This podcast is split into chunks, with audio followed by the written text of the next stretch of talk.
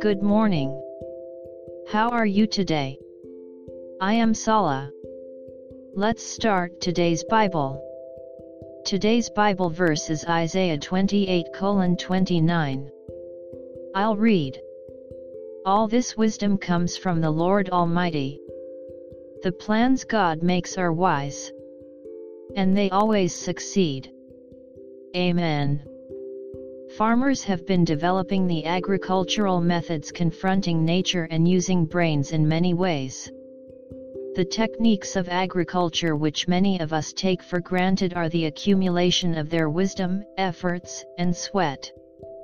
Besides, there are God's miraculous plans and order concealed behind them. May we be given a glorious day today. God bless you. See you tomorrow.